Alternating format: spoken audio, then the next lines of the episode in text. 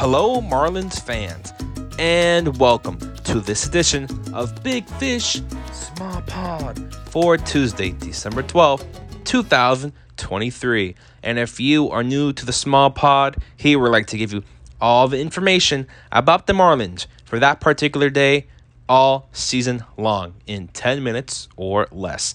And Marlins fans, this episode will be focused on the new catcher the Fish acquired.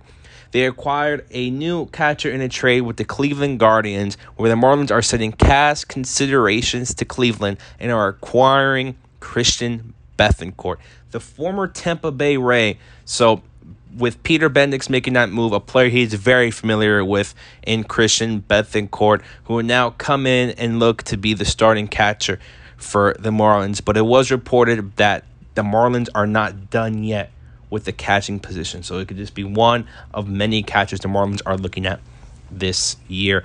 And to go along with Christian Bethancourt, just to look at a little bit of his stats and what he could bring to the table for the Marlins. Um, the first thing is it is improvement from Jacob Stallings. Um, again, with Christian Bethancourt, he is not going to set the world on fire with his batting and everything that goes along with it, his OPS plus and and home runs. But again, it is still an increase from Jacob Stallings. Um, you look at his batting average from last year 225, 635 OPS, which are still better than what Jacob Stallings had. And you look at his OPS plus 74, which is still 20 points higher than Jacob Stallings from last season. So it's 20% better in terms of OPS plus compared to Jacob Stallings. And playing on a team like the Rays with a very analytical, um, I believe with Christian Bethancourt, it could be fairly good for the Marlins. Looking at last year, 11 home runs, 33 RBIs. Uh, he's not really going to get on base a lot, only 13 walks in 2023, which is not good in terms of looking at his at bats. His plate appearances at 254 on base percentage, and when you have an on base percentage hovering around the 200s, does not fare well. Um, a good thing for uh, Bethancourt, he does slug um, decently for a catcher, 381, which is still better than what the Marlins had last season. But with Bethancourt, what you're getting is his defense. If you look at his percentile rankings on Baseball Savant, um, he is elite behind the glove when it comes to caught stealing and pop time. Pop time, 95, 95th percentile. Um, caught stealing, 94th percentile. Tough spot here for Adam. He's going to run. The pitch is down and the throw close. Got it. What a throw right there on the money. And Franco put the tag on him. Let's take another look. Uh, not an easy pitch to handle either. He had to backhand short hop it before he gets it on its way. And he caught it. There he tags the hamstring. And see you later. A little bit in downside when it comes to framing and blocks, but hopefully um, that can just improve slightly with um, with some time in the Marlins system. But again, it's just primarily defensively what you're going to get with um, Christian Bethancourt. And something to look at um, with Bethancourt along with catching is how well Tampa Bay Rays pitchers were with Bethancourt. Um, I want to go ahead and look at the three top pitchers for the Rays last season: Zach um, Eflin, Tyler Glasnow, and Shane McClanahan. Just to just to pinpoint those three pitchers, three starters um, for the Rays. You look at Eflin last season with Bethancourt, 134 innings, so he was the main. Um, Bethancourt was the main catcher for Eflin, and together they posted a 3.41 ERA, 147 strikeouts. Opponents had a 6.58 OPS, batting 238 against um, that duo. So that is a very good sign with Bethancourt going ahead with Eflin, and you go at with Tyler Glasnow. Um, it even gets better than that. They combined for 58 innings, 11 games, um, 2.33 ERA, and you look at the other two catchers the Rays had with Francisco Mejia, Rene Pinto.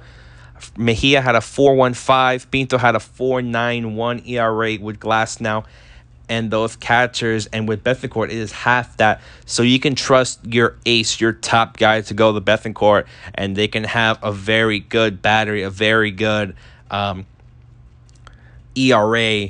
Um, with those two together. You look at the batting average 176, a 551 OPS together last year in 58 innings. So in Bethancourt, you could trust him there with your ace, and you could very well have him there. Um, very well together with Bethancourt and Glasnow with your top pitcher, hopefully for the Marlins next season. The last one, Shane McClanahan, 259 ERA with Bethancourt, 41 innings.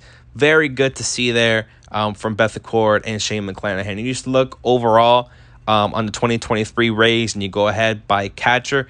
Um, Bethancourt had the best ERA. Pitchers had the best ERA with Bethancourt, a 3.60 ERA in 797 innings, 800 innings or so, um, which is more than double than the next person with Francisco Mejia in 381.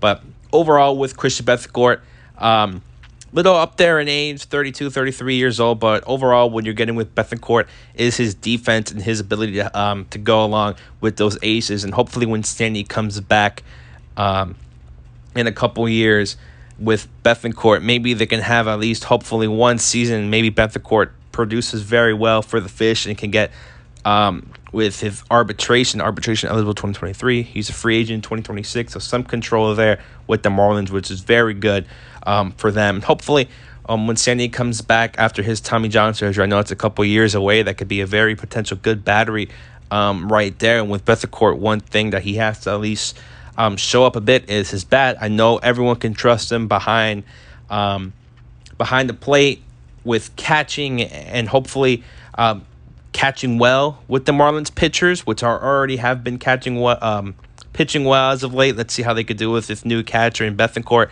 But for him, it's going to be offensively, and he can produce just a bit. 11 home runs, get up to just 15 home runs would be just perfect for the Fish, getting that from their catcher. Batting average 225 can get that up to the 240s. Again, that is just more what the Marlins could have potentially asked for. And if he can have um, I don't want to say the same season as he had last year, but again, a positive WAR, which is still better than what the Marlins had last season. If he can go up there, potentially have a one and a half WAR season, um, I think it's proven to give uh, Bethancourt a, a longer stay with the Fish. But overall, I do like the trade. You're trading away cash considerations for a starting caliber catcher, which you desperately need. Again, not a long term. Um, type catcher, five, six years. But again, he does have that control, which is very well gives him enough time to to gain chemistry with the pitchers, and you can really see what you have with Bethancourt. And if not, you can always trade him um, and try to recoup some of that cash. But overall, a very good trade for the Marlins for Bethancourt. Peter Bendix um, loves his Rays, uh, soon to be the Miami Rays with all these Rays coming in to the Fish. But again, I like this trade a lot with Christian Bethancourt coming to the Marlins. And that's going to do it for Big Fish Small Pod. As always, go fish.